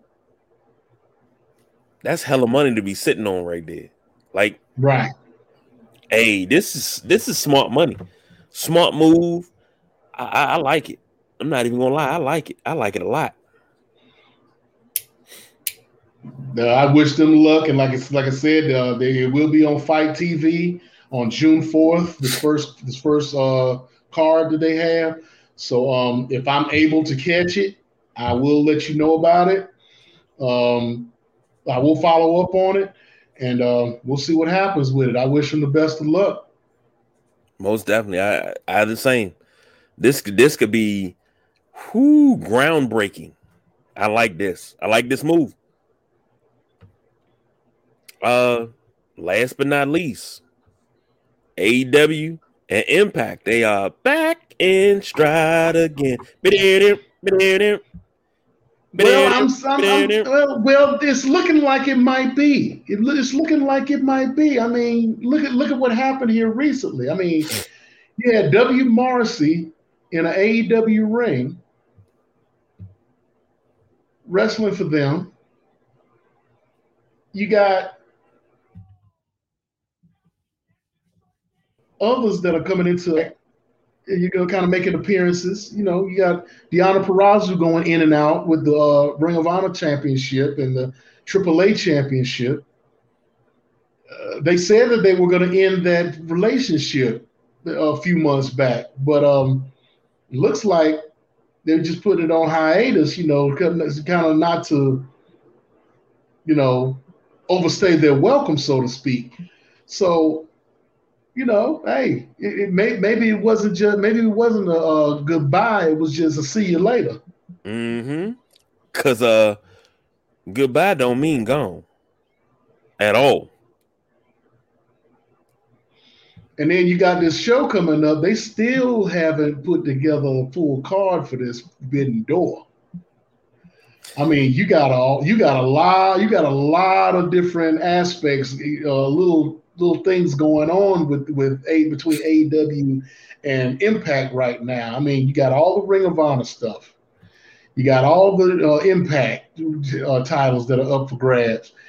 You now Sammy Guevara and Tay Conti has Tay Conti has that mixed uh, a, triple A mixed tag title that they got now.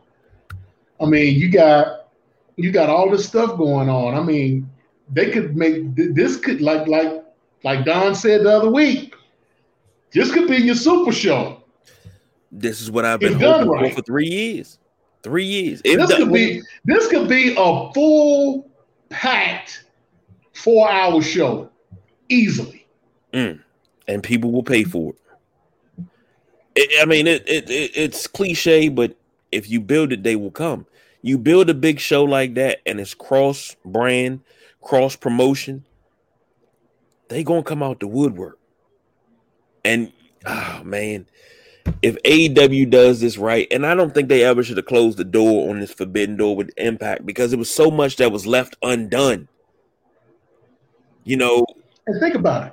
Think about and, and, and again, timing is everything. You just gave the Briscoes your title, the Impact World Championship. Really? really? You got the Briscoes with the Impact title, FTR with AAA and Ring of Honor. You, you and FTR, you got to do FTR like you did the Dudleys. And when the Dudleys were in TNA, and they had the TNA championships and the New Japan championships. They were showing up on TNA TV like that. Then they went to New Japan and showed up like that. You got to do them like that, and then possibly, possibly not saying that they exceed the Dudleys in any way, shape, or form. Put the team, put the Impact Tag Team Championships on. Make a Mark Men in three different, three different promotions. Do that for me. See, The possibilities or, are endless. Or, or, do that, or do that with the Briscoes. It, mm. The Briscoe, the Briscoe, the Briscoes aren't signed to aren't really signed to. I mean, they may have a contract with Impact now, but and they are signed with AEW. They could be signed through Ring of Honor, being that they're Ring. I mean, they're Ring of Honor staples. I mean, how can you have Ring of Honor and not sign the Briscoes? Imagine now they would have they would probably have to clear it with AAA to put the belts on the Briscoes. But why wouldn't you? To have the Get Briscoes up. go to Mexico? Oh my goodness. Like I said, the possibilities are endless. I mean, come on. The, the, I, I, believe the Briscoes are right now the PWG Tag Team Championship champions. So they're going around collecting belts left and right. They they are the modern day Dudley, Dudley slash Road Warriors. They are our modern day road. They are our tag team like that. They're going around collecting, just like FTR is. But FTR is signed with somebody. They're kind of hamstrung for, uh, uh, so to speak. But the Briscoes can go anywhere they want, do anything they want, go anywhere they want. So if I get uh, if if the only reason I would now it's smart to put the titles on the Briscoes because they would travel. But why would you do it? Why did why why now? Because there's a possibility they're gonna put them on that card. The Impact Tag Team Championships on a big show like Forbidden Door. Why not do it? Makes sense, don't it? It makes absolute sense.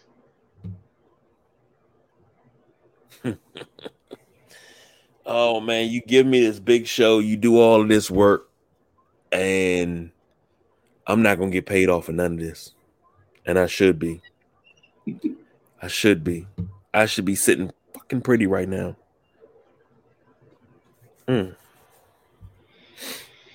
I mean, I mean, for for for for a wrestling fan that was disappointed in wrestling maybe 10 years ago and decided to stop stop watching you know for them not to be at least interested at this point something's wrong you were never a wrestling fan to start with Let you me know, see what you it's, it's a it's a it's a lot it's a lot going on in the wrestling world and not just what you see on television you know so so and and and it's it's, it's, it's wonderful. I mean, this take this takes me back to when I was, you know, back in my early teens and whatnot, when it was still NWA, and you had all and you had all of those territories going after one champion. You know, trying to trying to trying to figure out who's going to be next in line. Was the next champion going to come out of a territory in Tennessee, Florida, Kansas City, you know, New York, wherever, you know, what's going to happen next? You know, this is that type thing. Yeah. This is a, this this is this is this is what this is a. You can have the same tag team go to five different organizations and hold their belt. And I love that. Now you said 12 years ago. I'm thinking more along the lines of I'll say 13, 14 years, about 13 years well, I said 10, I said 10, but I can yeah, say 15, I, like you said. I, will say 13. I said 10, when... I can say 15. But yeah, I mean, you know, back back when back when WWE was the only show, was the only see, was the only they had the monopoly on everything. When I, I say 13 because that was when, you know, this is the time that I talk about where WWE was really good, but TNA was good too and TNA had that that working relationship with New Japan, but then New Japan and Ring of Honor all came on TV during a single weekend. And I used to watch uh, WWE replays in Spanish because because I, I I couldn't I wasn't home on Monday nights, but I watched it on, the replay on in Spanish and kept up with everything. And it was such a great time because you had so much talent floating around through those organizations. And it was like one was trying to outdo the other. Then next thing you know, you got the rise of the main event mafia. You know, uh, next thing you know, the Nexus is coming. You got this new crop of, of young guys coming in, and it, it was just it was a beautiful time in wrestling all the way across the board. It was never a dull moment. Not in New Japan, not in Ring of Honor, not in TNA, not in WWE. It wasn't a dull moment. That's how it feels right about now. We got news, and all the news got you snapping your neck back and forth, but it's all getting you excited for what possibly can go down. See, I'm gonna take you back a little bit in my history when it comes to wrestling. Okay, so back in the back in like early '80s when the cable boom was just getting started. You know, you had to, you know, you had you had cable going and TBS was just getting started. You know what I'm saying? And uh, my father, my father wasn't a, wasn't into cable. He didn't believe in cable. He didn't think that cable was going to last. So what he ended up doing was he got a satellite dish. So I come home from school one day, and I would come and I would come through the front door, you know, front yard and everything. Cut through the front yard, get to go through the front door. I go into the living room, and I just happen to look out the window, and I see this big ass dish sitting in the middle of my backyard. And I'm like, what the hell? I mean, when I say big satellite dish, I'm talking about it looked like NASA in my backyard. I mean, this thing was huge. One of them old school like metal two, ones. Uh, yeah, I'm talking about straight out of NASA. I'm talking about an actual real to life satellite dish. Yep. And I'm like, what's that? And he's like, well, I had a choice between cable and getting this, and I figure I can get more on this, and it's gonna last longer. So you know, I you know, but I had fun with that thing. I, I bet had, you did. It had it had two boxes. It had two boxes. It had the the receiving box, and then it had the the dial the box that you actually use to dial the coordinates in to move it. Mm. So I would I would sit there and I would like punch in the coordinate and watch move. I'm like, oh, that's so cool. That's cool as hell.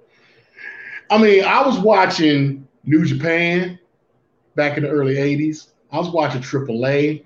I was watching stuff out of U- out of the UK. I was watching I was watching all kinds of wrestling. Mm. When when when nobody knew who Steven Regal was, I knew. When Steven Regal came into WCW, I knew who Steven Regal was before he was William Regal. Mm-hmm. Okay. All right. I knew when Rey Mysterio Jr. made it to ECW and Psicosis and all those and and La Parka and all those all those Mexican wrestlers came into ECW, I knew who they were because I watched them on my television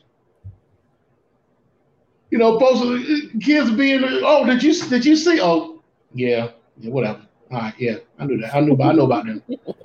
yeah, he had, a, he had, they had, a, they had, a, he had, a, he had a match with him in a tag team with such and such and so and so back about two months ago, and you know, in Mexico, and you know, that's that's where those, those titles that they had that they keep switching off. Those are that their tag team championships. Those are they're tag team champions in Mexico, and that's their championships. Those aren't individual championships. That's why they look alike. You know, I'm, I'm telling them, and, and, and folks looking at me like, yeah, I'm that dude. Mm. I'm that dude. Okay, so yeah, I, yeah. I, so this, all the everything going on now reminds me of that. You know, asking my parents to stay up on a Saturday night at midnight to watch Boni Blackstone and um damn, I just had his name. I just had his name. Um, Joe Pedicino and Boni Blackstone do a six-hour show on nothing but wrestling. They talked about wrestling from all over the world in their show and I and on and I and I, I will watch that show It would end at six o'clock. Two hours of sleep. Get up to go to church. Fall asleep in church. fall asleep in church. Come back, eat dinner, fall asleep again from the itis, and then be ready for school Monday so I can so I, so I can so I can tell folks like, hey, look, you know, did you see what happened? Did you hear what happened with the, in in in the UK with this match? And did you see this guy? And you know, yeah. So yeah, I've been doing this a while, folks. well, I, I will say this. I, I didn't I didn't grow up with the with the satellite. We chose cable, and having cable, even when we didn't have cable, you know, you could always watch NWA, and it seemed like NWA came on every damn night. Uh, but and WWE was only on, on on Saturday mornings and possibly Saturday night main event. But to be able to watch that and watch growing up watching Sting and and and, and Ric Flair go at it, uh, only when I when I got to that that realm that you were at where I could watch stuff from around the country, but not just around the country, but around the world. That was about 2003. We got DirecTV. I was still living at home. That was November November 1st, 2003. I never forget it because uh that Saturday, it was the Saturday we got it the Thursday before Floyd Mayweather fought Antonio Tarver for the first time and uh uh had a date that night and she came over and watched the fight with me. But to be able to watch everything across the country, we had the East Coast channels, the Midwest channels, and then we had the mountain Channel, then you had the West Coast channel. So I never missed a thing. Right. And I mean, when I say sports, you got the Red Zone channel now. DirecTV had a channel that showed every game in progress on at one time, and then you could pick the, what channel to go to to watch that game live. It wasn't no, oh, let me give you an update. No, you watched it live. It did it for basketball and it did it for football. It did it for hockey and it did it for baseball. I binge watched a lot of sports at that time.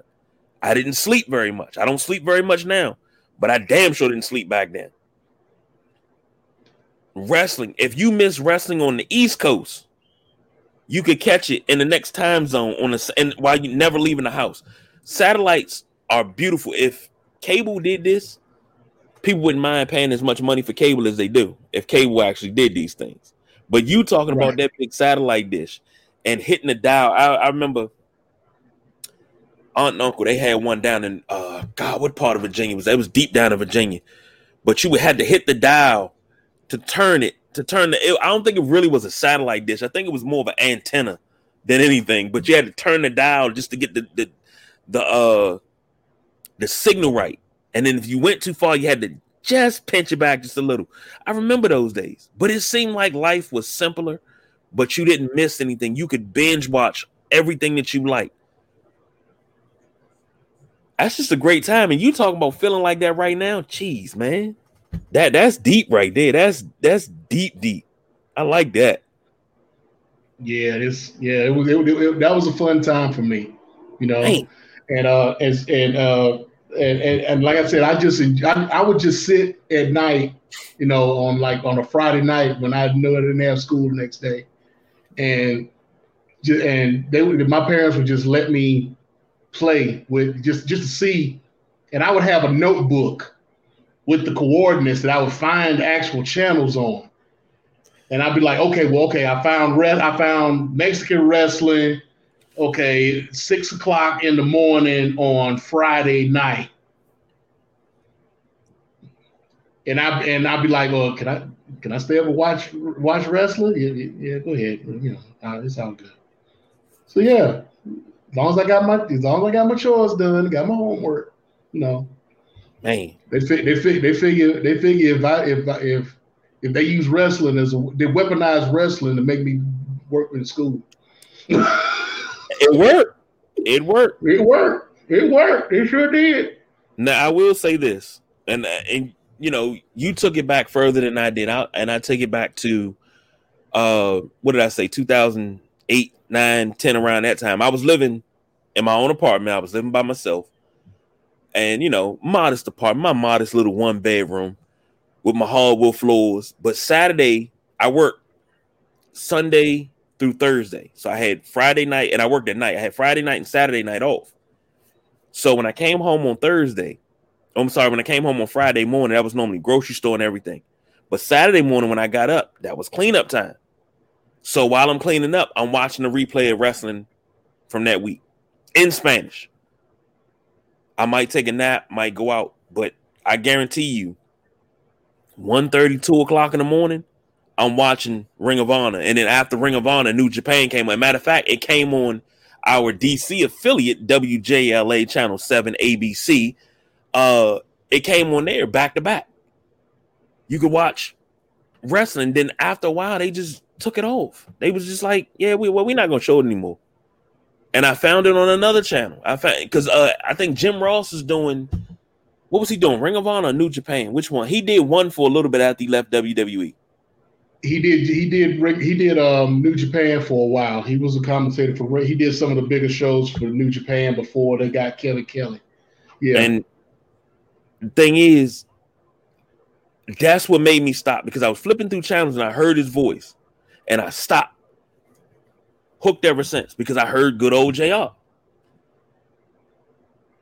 To be able to go through and see that amount of wrestling like I, granted we got the internet now we a lot more sophisticated than we were 10 15 years ago you got the internet you know you can pretty much pull up anything and live in real time and everything but at that time you know you had the internet but it wasn't showing stuff like this and it, it, to have that at your fingertips whether it was with you with the satellite and you know me looking up on cable that feeling of watching something you love, it cannot be matched. And you know, it, it only comes, I, I would say, we only got maybe five years of this. And what are we in? Probably like year number two of this, maybe three. And we only get it in a five year capsule. And then, you know, it's on to the next one. But I, I hope this is a, a run that lasts longer than five years now, because not only are you bringing old fans back, like the boss BJ hasn't really watched a lot of wrestling over the years. You know, he kind of walked away from it because it, it seemed repetitive to him. This man sat down and watched both nights of WrestleMania. Had comments, talked about it. We actually talked about it earlier this week where Bianca Belair made a statement that uh, her match with Becky Lynch should have headline and main event at WrestleMania. And I told him, I was like, I agree. I agree. He was like, I agree too. He's like, I love Stone, and he's a big Stone Cold fan. He says, I love Stone Cold. I think that that you know that should have been before because of how good of a moment it was, but you had to ride that wave out and go out after at the end of that night with Bianca Belair winning the championship over Becky Lynch at WrestleMania. That had to be your main event. And for him to say that, uh, it's letting me know that this time that we're in, as far as wrestling, is bringing all the old fans back, but it's also bringing in new fans. Every organization, every pro- promotion, you got to read the room. You got to listen to your fans because that's what's putting. Damn, my hands getting in the way. I don't know what to do with my hands. That's putting butts in the seats. That's what's putting money in your pocket. This feeling right here that we're talking about, if you could bottle that feeling and make it for more than a five year run, it's gonna translate to money. Just saying. And well, that's going that that five year run that you're talking about is going to depend on two things, really, in my opinion. The way WWE decides to do the next two years, and how AEW decides to handle all of the originals that they had originally signed. Because you're coming up on their third year. Mm-hmm. A lot of those contracts that they had with those original folks are coming up. So, how are they going? To, who are they going to re-sign? Who are they going to let go? Who are they going to pick up? Who are they going to pass by? I mean, you're gonna see a lot. You're gonna you're gonna see something Wednesday because you got two matches in the uh, Owen Hart Cup mat tournament. Samoa Joe and Dr. Britt Baker both have matches against mystery opponents. They're jokers, so to speak. So there's a lot of speculation as to who they're going to be. Now, nobody really knows who's going to be Britt Baker's opponent. Uh, there's really no speculation as to who that's going to be. But a lot of people have different ideas as to who Samoa Joe is going up against. And the consensus, if true, is going to be very, very interesting, to say the least. Speaking of uh the Owen Hart Cup and seeing his family there, which is absolutely awesome. Quick question, and I, I wasn't sure, and I meant to ask you this when I seen it. Bret and Martha not getting along too well, are they? There has been some animus, to say the least, with those two. Um, Bret is, I think Bret is a, a little upset as to the way Martha is holding back on people actually speaking about Owen, uh, honoring, so to speak, Owen, um, talking about Owen in any way. You know, for the, for AEW to pull off this this tournament and having and have been able to use the Owen Hart name and Owen Hart Foundation and involving the family in it like this, you know, I don't know what he told Martha I don't know what he said to her, but apparently it got to her to the point where she was like, "Yeah, let's do it." Because I mean, you got FTR making trunks. You got everybody. You got about five, six different wrestlers using a sharpshooter. You know, you got, you know, you got uh, Chris Jericho telling stories on on air about Owen and you know his relationship with Owen and you know it's it's I mean it's good. You know it's what? good that they're bringing him back up, but you know I, I'm just wondering what that deal was. I'd love to see what that to know what that deal was that he got with Martha.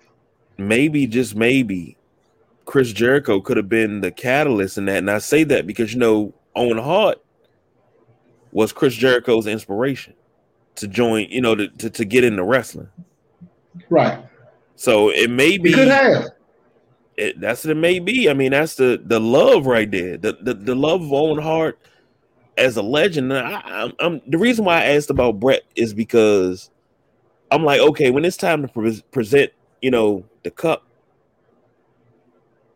everybody has to be there because this is a chance to honor Owen, and WWE will never get the chance to do it. So if it's going to be done,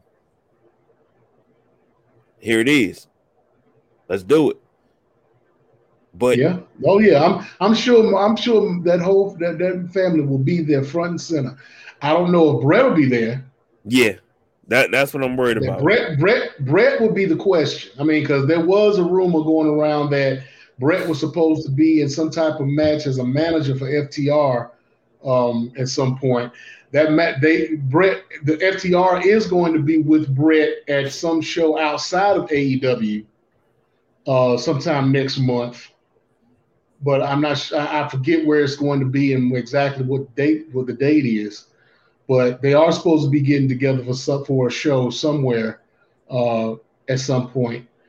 But I wouldn't see why they wouldn't have Bret there. I mean, Bret was there to present the world, the, the original world championship. So indeed, he was. Well, so there is a relationship there. So we'll see. Let's let let's put a pin in that because we, of course, we're gonna keep an eye on it. But let's put a pin in that because we are approaching two hours, and I don't know if we were slotted for two hours.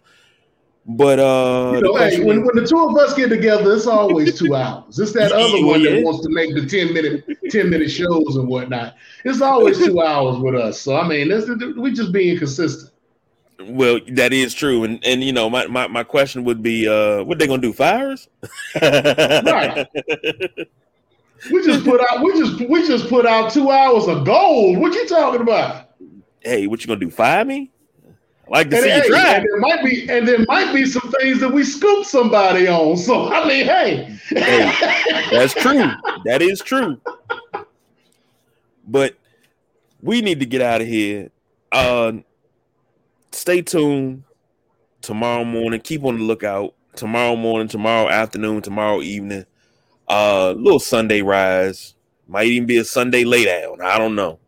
Depends on how everybody feel, but all any- I'm gonna say is, all I'm gonna say is tomorrow, the words Carolina Hurricanes need to come out your mouth because we won game seven tonight and we move on into the Stanley Cup championship. Well, yeah, I, I, buddy. I can't say that about the Capitals. I cannot oh, well, say that. I'll, I'll, I'll, get I'll get you a uh, I'll get you a bandwagon agreement. You know, right quick. You know, I can I can send I'm, that I'm, over to you. You I'm know, okay. you, you can come on over for a little bit. You know, we'll accept you till the end of the season. You know, I'm I'm I'm okay because the term that Mr. Tony used to use has come back around, and that is choking dogs. so yeah, there's that. So I guess I, I, I don't even want to talk hockey, man. I'm I'm hurt because I want Ovi to win another cup. I want him to win another cup before he sails off into the sunset. And the sun is getting mighty low, big fella. So well, we haven't won one since 05, so I'm I'm looking for, I'm, I'm looking forward to this. I'm, I'm enjoying this while I can. You know, another yeah. another another another another championship in the Car- in Carolina. I, I'll take it any way I can get it. Mm, mm, mm. Well, we, we we definitely have to have to talk about that, but I can't talk about it right now. I'm still emotional. So that's the Nubian sumo. I'm the big guy KG, and normally I would have something to say, but uh, I will say, diversify your bonds, bitches. Konnichiwa.